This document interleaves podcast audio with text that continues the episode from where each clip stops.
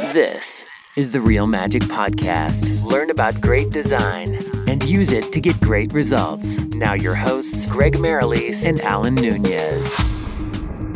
Hello, listener. Thank you for joining Greg and I today for the Real Magic Design podcast, where we unpack our experience to help designers and business owners understand how to create amazing designs and work together to make design that's profitable. I am Alan from Pixel Partners HQ and here is my co host, Greg from Studio One Design. And we're both having a bit of a laugh on this intro, aren't we, Greg? We decided to put the video on for this. And yeah, I, I distracted Al and he got through it after three attempts. So well done there, buddy. No, that's okay. And, and we were going to do what we're up to, but Greg is just so lazy that he didn't want to prepare anything. So what we're actually gonna do? So I thought I'd put you on the spot there, Greg. How does that sound? That's right. That's good, mate. Yeah, yeah, yeah. No, I just thought we've got a killer guest coming up, but I just wanted to get straight into it. Mate, I agree with you. Why don't you get him in here? All right, today we have a very special guest, and his name is Jason Skinner. He is a business advisor, a qualified accountant that runs his own CPA business over at skinnerhamilton.com.au,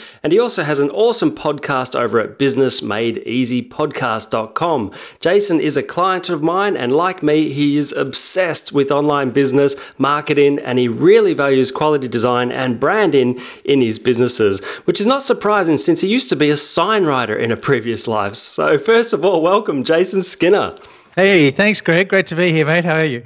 Yeah, really good, buddy. Really good. So, um, yeah, Jason, first of all, can you just share a brief story of how you went from being a sign writer to an accountant when most accountants say that that's a boring role and they usually pivot away from accounting and towards something more creative like sign writing? Funny, I I love sign writing. It was really, really great, but it, but it was actually um, this is this is I was only young at the at the time. It was it was actually my girlfriend who um, was going off to the office every day, and she was all dressed up nicely in a suit, and they were sending her off on business trips everywhere and that sort of thing. And and I was sort of going off to work with my paintbrushes and lunchbox, catching the train into the coal factory each day in Sydney to paint signs. And I, I thought there's got to be a better way to life than this. so I kind of just kept questioning, why am I working here? I want to be. I just sort of wanted wanted more for life, and I continued on working in sign writing for some time and did my apprenticeship. And I, I noticed my boss actually then struggling in in in his business. He was always running out of money and never had money or anything like that. I just sort of, I don't know, I just sort of gravitated to looking for the answer to the question of, I like business. I was really interested in business, but gravitated sort of to, to wanting to know more about business, more about working in an office and a professional environment. So sort of, that's sort of gravitated from there. I ended up working in Barclays Bank in Sydney, and I couldn't go any further without a degree. So I that's when I sort of transitioned over into the accounting space. Um, from from there, yeah, so sort of a natural natural progression. Oh yeah, completely natural. Sign writing to accounting. Look, I, I, find that really, I find it interesting that you you know you talk about being interested in business, right? And, and this is the, this is the journey that has brought you to where you are, and in particular, recently you've you've focused on the online business world. I mean. I remember reading some really interesting statistics from from Xero, and they were talking about you know, it's basically the age of the micro business, the age of the online business, and online businesses can be big and small.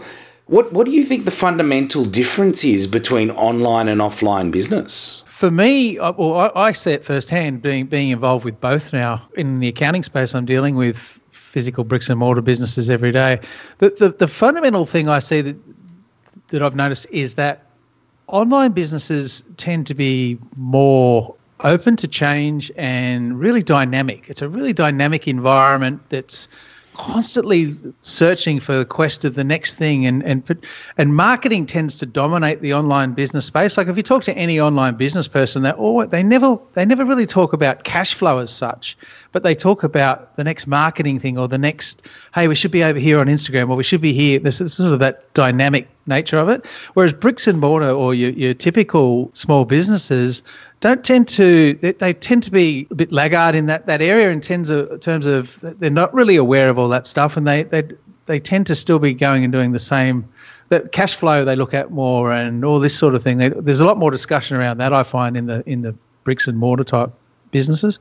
Um, I'm not sure if that answers your question but it's sort of yeah, it is a, totally different environment. Yeah, look, I, I, think that's where I was going, you know, and I think you described it well. It's it is a totally different environment, and I think because of that, the nature of the way these businesses operate could well be fundamentally different. You know, a more traditional bricks and mortar business might have a more traditional P&L and cash flow and you know have things like you know a lease and, and other things like that. Whereas the online business can have all remote staff um, it maybe doesn't have quite as many fixed overheads, but then invest that money into things like marketing, which are their, you know, their critical business infrastructure tools, you know, where, you know, vans and company cars and office space and, and those kind of physical things may have been more the norm for offline businesses over the last couple of decades. And, and that dynamic is really changing. Uh, just one quick follow on question that do you see many traditional offline businesses attempting to make that move? I mean, both Greg and I were more traditional offline businesses one of a, once upon a time with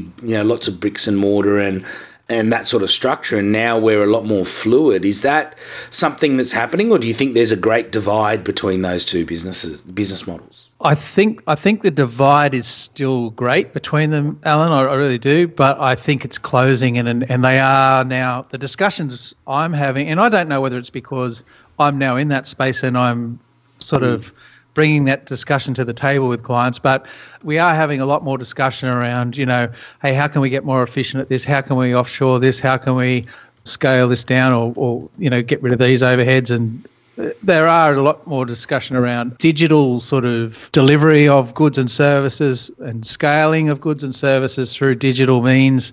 I was talking to an air conditioning company just the other day. Now there's a there's an absolute brick and mortar business if you've seen one. Um, they have to go around and these guys go around and install air conditioning units and and we, we had a discussion around automating their service process because at the moment they have absolutely no automated follow up service sequence to go and service these units once they put them in. It's sort of really reactive. When the customer rings with a problem, they go out and fix it.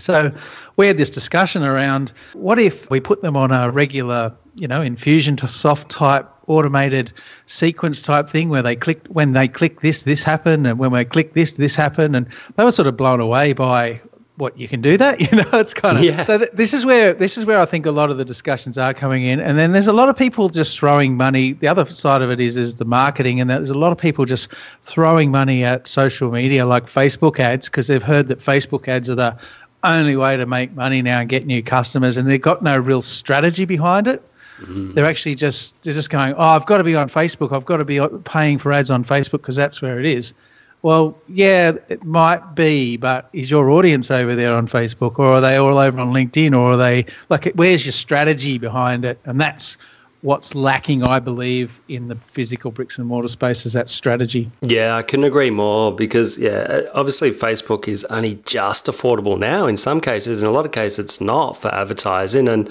and it's going to get more expensive. So you do need that strategy, and obviously then just need to send people to you know landing pages that are designed with psychological drivers and designed professionally, and all those things that are going to help influence people take action. But yeah, to me, it's more of a long game, especially for an offline business where they really shouldn't expect a sale straight away. They should, and I guess this is a challenge with most businesses that go from offline to online. Is it's a different mindset. It's more a long game, and it's all about building trust. You know, and I think when people have an offline business, they just think, oh, they get a phone call and they get the job. But online, it's all about building trust, and therefore, I see that as a challenge for the mindset of an offline business to go to an online business. And one thing I want to sort of dive deeper into into your challenges, Jason when you sort of pivoted and you still you still run both businesses but yeah what what other challenges did you have going from an offline to an online business? And you know did you have to learn a whole bunch of new tools and techniques and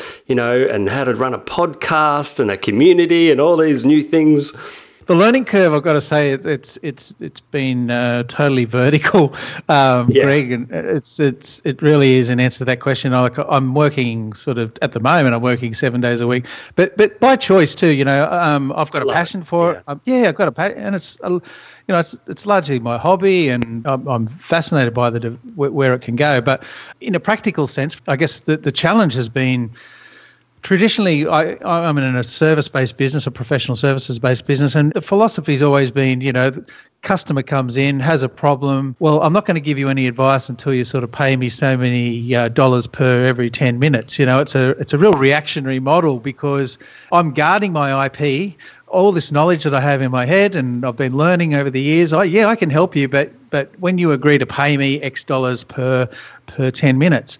And the digital space is not like that. If, if you went out to the digital space and actually said, look, I've got something here and I'm not going to give it, I'm not, you're not going to tell you anything about it, but just yeah. give me the just give me the money. You know, yeah, uh, yeah. You, it would last.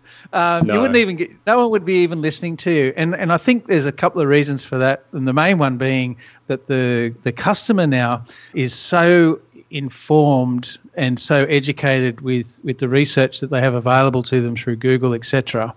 That, that they're coming to you with an informed that they're coming to you informed and they've got uh, they're spoilt for choice. You know, you, you, you, can't be like that in the digital space. You've got to offer your best value first, and and show them how much value you can offer. And if that's the free stuff, you know, what's the what's the the paid stuff like? You know, if you're that helpful.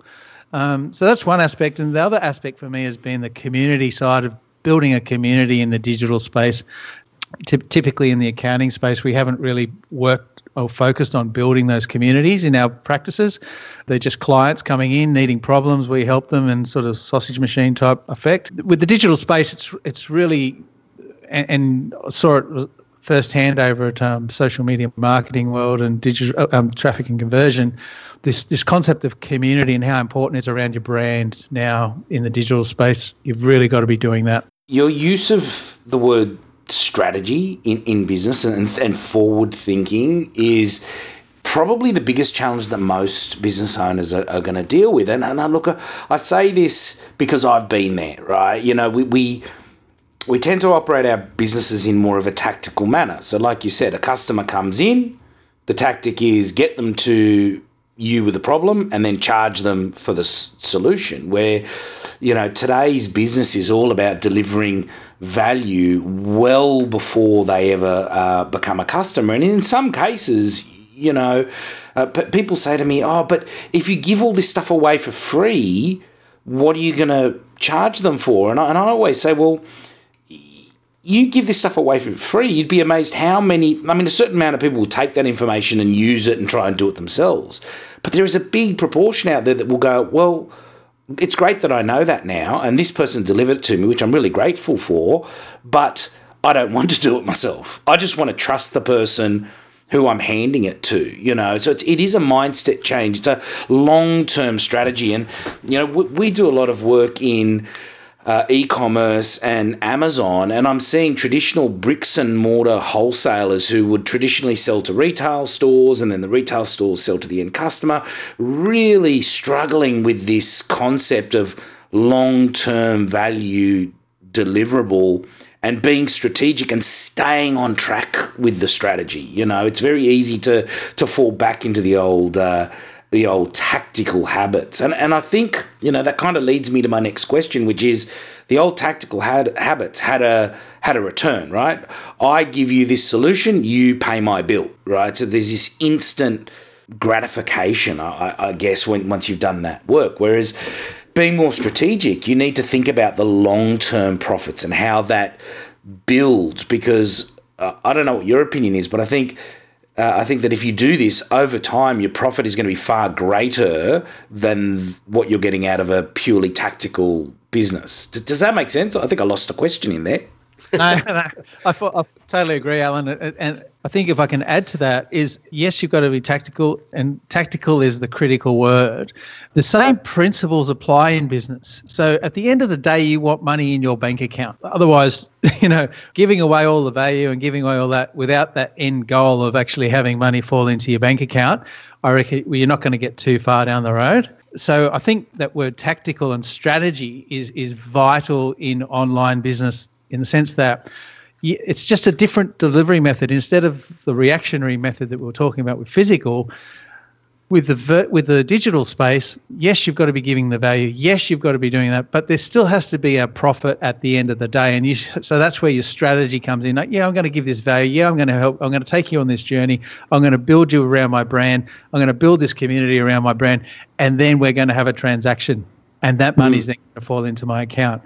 But but I'm not going in, into this with the view that I only want the money now. You know, give me the money now, and then I'll help you. Yeah, it's a really good point. I think that would be the biggest challenge for an offline business to to start marketing online because it's a lot of investment up front. But yeah, if you don't have that the overall strategy and you just do the tactics, you're not going to win. So really good point. All right, Jason, I just want to sort of switch gears a little and get you to put on your CPA hat and talk a, a bit about the importance of the metrics that a small business owner should be focus on, focusing on in their business. Look, a lot of people focus on sales and, and they go in, they go in the day, we've got to get more sales, got to get more sales, got to get more sales. Yeah, sales are important. There's, there's, if we haven't got customers in the door or haven't got online or whatever, we're not selling selling things. We're, we're not we're not going to get out of the gate. But the actual focus for me, I, t- I tend to flip it on its head. Before we get to that sales discussion, let's work out exactly what we need to to to live on, or not so much live on. What are our goals, our end goals in terms of profit? What do we need as profit to drop out of this business? And you really have to start with that discussion and say, well, because you know you might say, oh, I need a million dollars in sales. Well, you may not need a million dollars in sales. You might only need five hundred thousand dollars in sales to achieve what it is that you need to achieve. So that's that's my first thing. I'd have that discussion around what what's what's the actual uh, so flip it on its head and sort of work out what's the bottom line that we actually need to drop out.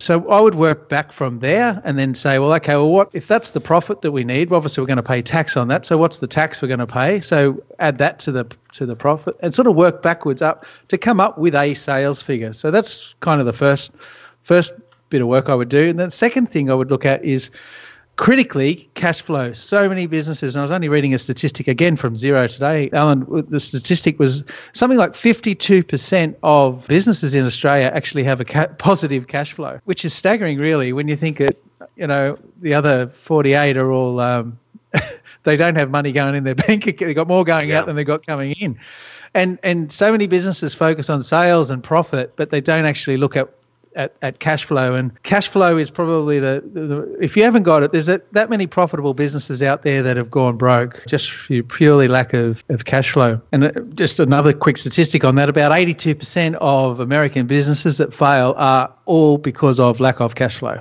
That's wow. the, that's the, the main reason cited for for lack of, of for, for them failing.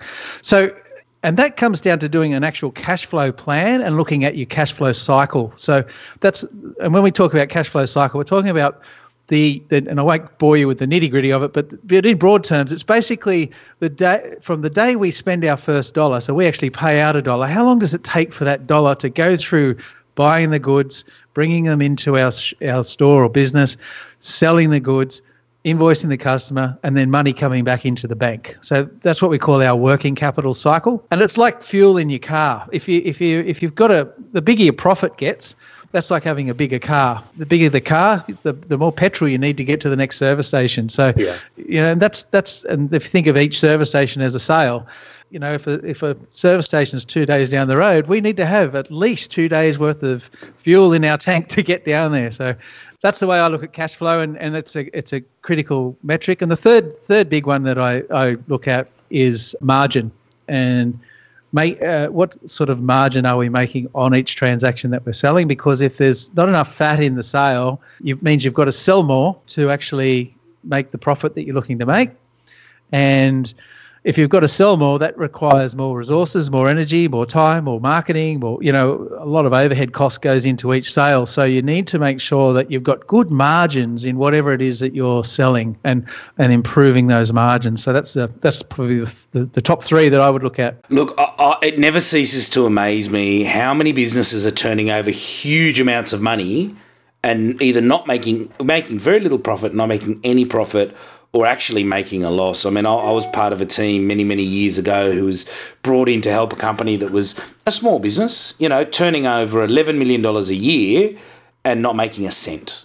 You know, and and like you said, cash flow was a massive problem. I mean, they had this astronomical debtors ledger. And I, I don't understand why, but maybe it's the lack of a plan, the, the stuff that you're talking about, but it's almost like some businesses have an inherent fear or inability to just charge up front. You know, they have uh, maybe you know past expectations or, or, or whatever it might be. But I think the whole concept of planning for your for your profit is astronomical. Most business owners come up with the product first, they put a rough markup on it, they start selling it, and they don't know. They don't know what the end outcome is is in the plan. They just hope they're going to sell enough to be profitable and, and grow. And and uh, unfortunately, only a small percentage really do end up making the profit and, and growing. So to help out our listeners, if they don't have a profit plan, is there like a system or a tool that you might recommend that they could sort of I don't know plug some numbers in and get some insights into to where they stand now and help them make a plan? There's a lot of free stuff on the on the internet itself in terms of working out this stuff. The, the best way to, to do it, I, look, you can't go by and, and I'm not plugging my services, but but anyone like go to anyone that can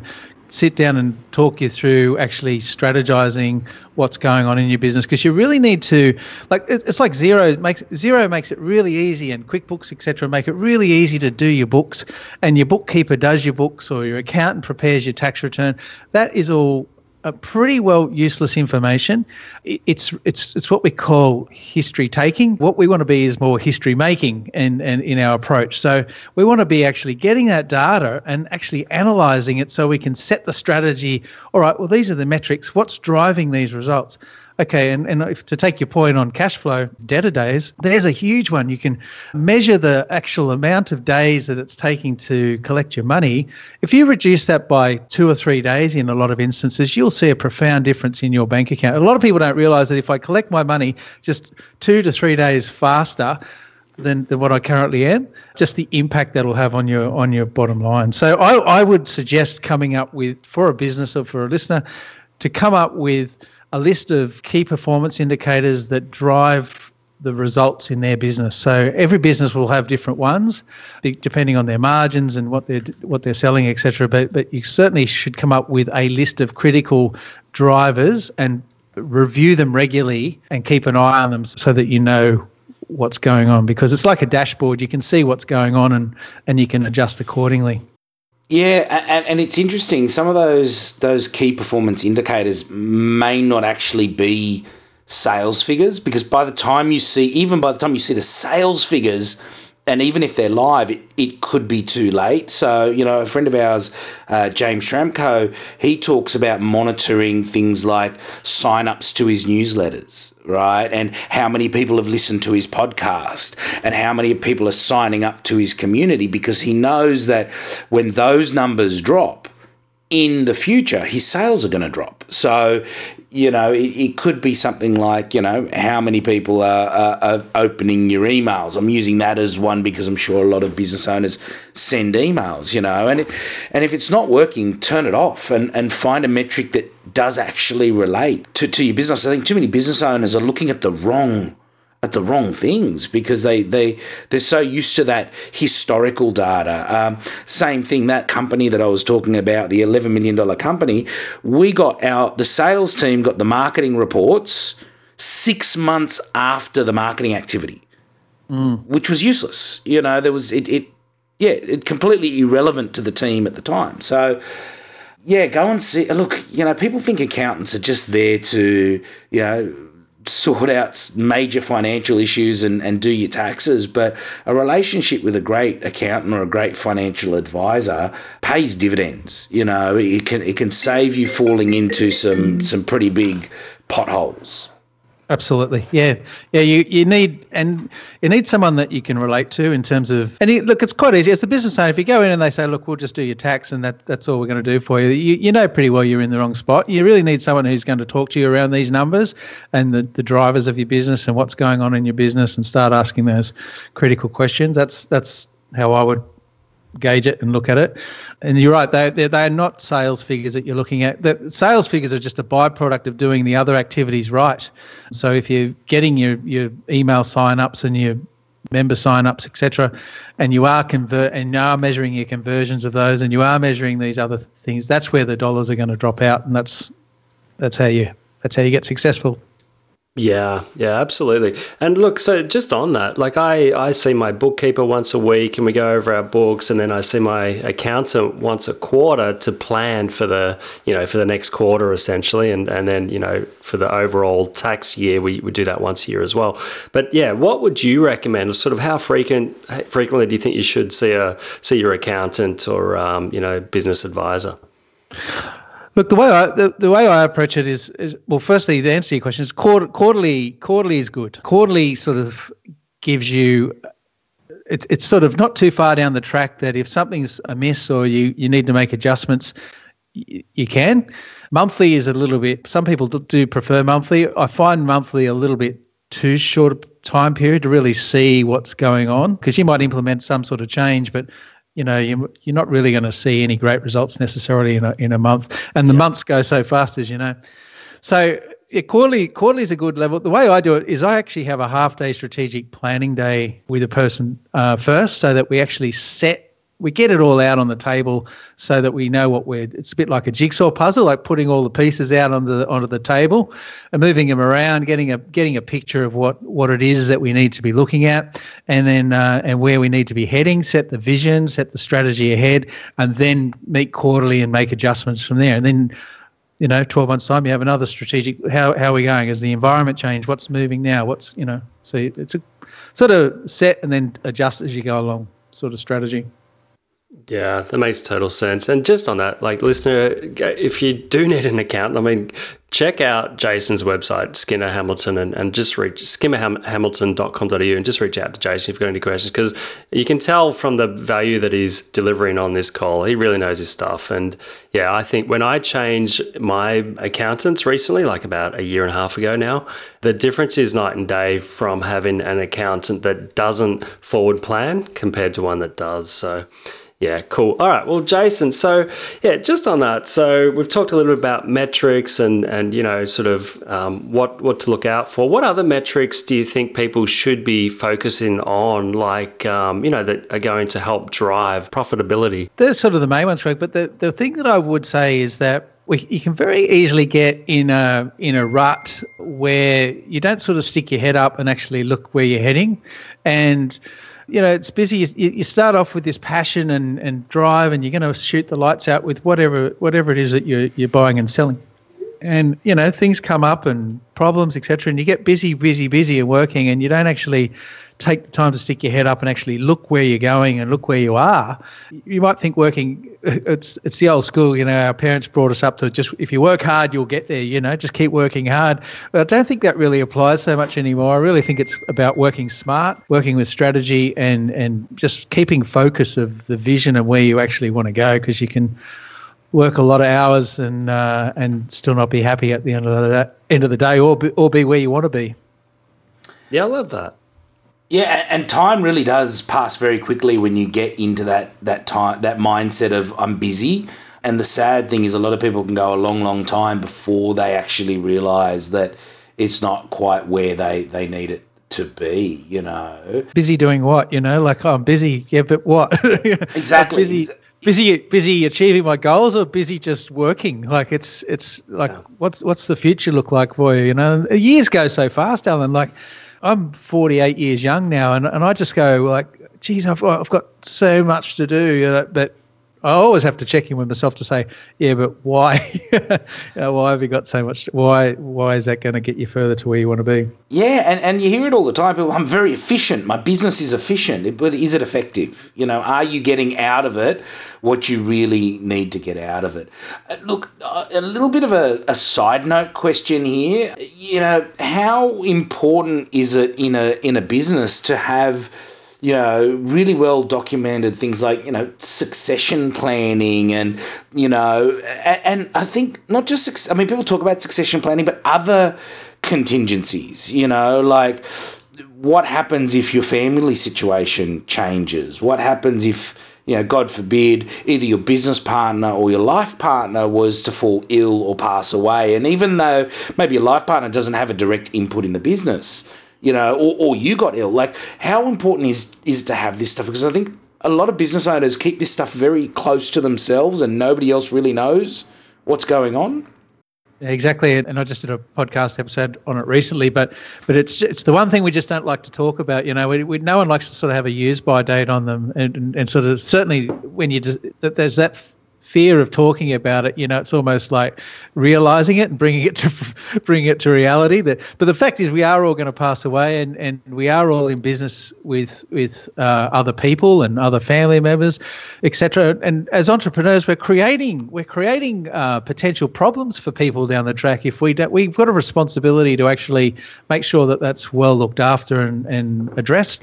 So i kind of advocate to people to really um, make sure a that your estate planning is always up to date. Like make sure that your wishes are well documented.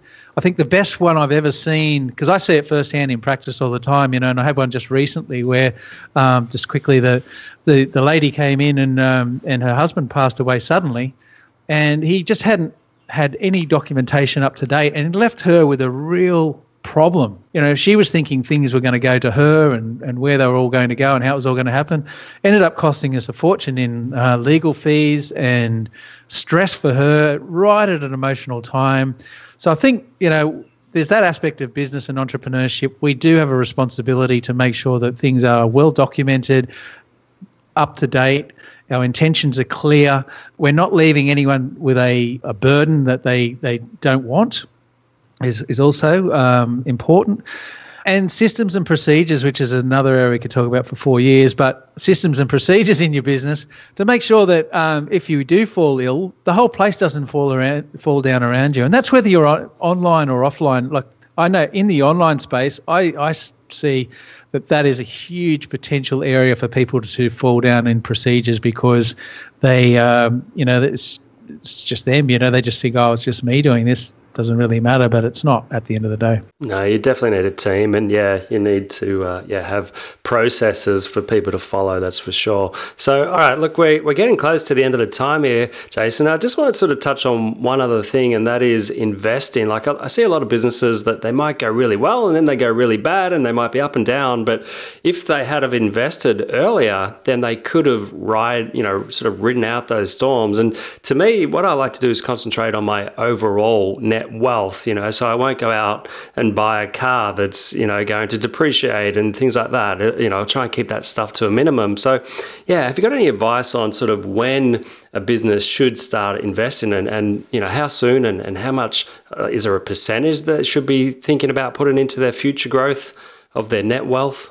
You should always I, I, believe also always having contingencies built in. So, um, you know, we should always be, say, planning for our tax. We should always be calculating the tax projections ahead and making sure that that cash is being put aside, taken out of our working capital. So the, the business is generating enough working capital to A, keep the business going, but also meet the tax commitments and, and things along the way. That's probably the first uh, pothole that people fall into. Yeah. But but um, secondly, then in terms of an actual percentage, it really comes down to the business and what your your requirements are.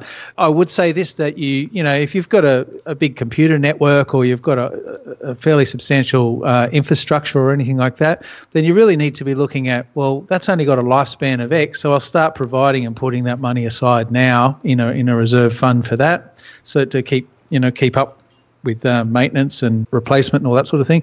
And then in terms of actual growth of your own personal wealth, I think that comes down to your budgeting and and fact when when I said at the, the start there about determining how much profit you need and how much money you need to come out of the business, I think you should really factor into that equation how much you actually want to invest and and how much you want to be able to need as a safety net and retire on.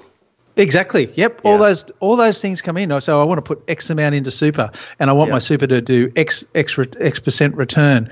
Okay. Well, that's that's one. That's another business in itself. Running your super. You know, it's it's. Yeah. All these things need to be considered when when I'm talking about setting the profit expectations of the business or engineering that profit expectation. I'm talking about taking all that into consideration. So it's not just oh, how much do I need to spend at Woolies this week? It's it's it's it's all that. How much do I want to put in savings? How much do I need for contingencies? Super, yeah, etc. So, look, thanks, Jace. The stuff you've shared today has just been you know, absolutely fantastic. I really am grateful that you came on the show and you you gave this knowledge away freely. I mean, it's a it's very very generous uh, of you, and I'm sure our listener uh, appreciates it. Listen, sometimes we ask just at the end if if you had one killer tip that you'd love our listener to take away, what would it be? Killer tip is for me is persistence and planning and I guess taking action. I guess I don't know if you count that as three, but I do those three all together. But yeah, that's been that's made a profound difference to me, particularly being having two business businesses, both an online and an offline business. I really I've found that the, the time uh, I've been doing the miracle morning sort of routine, getting up at 4 a.m. and planning and diary journaling and stuff, and really getting clear about what it is I want to achieve. It just helps you focus when problems come up and situations arise in your business. You know, you really you're just equipped to handle it and it keeps you on track it keeps you focused and keeps you keeps you pushing the needle in the right direction so that'd be the one for me because um, it just helps in so many aspects of, of entrepreneurship yeah Killer tip. Yep, love that. Well, thank you very much, Jason. And yeah, listener, I would highly recommend you check out Jason's podcast at, excuse me, businessmadeeasy uh. All right, it's a killer podcast. I listen to it myself. And yeah, what I love about Jason is the fact that, you know, he's all about helping businesses, but he has that CPA background. So he has some really good skills for giving you techniques to, you know, sort of to talk about in more detail roughly what we've talked about on this episode. So go check it out at businessmadeeasypodcast.com. So, Jason, thanks again for joining us on The Real Magic. Thanks for having me. Listener, I hope you enjoyed the episode. We'll catch you on the next one. Bye from Greg and I. Thanks for listening to the Real Magic Podcast. Hear more at therealmagic.com.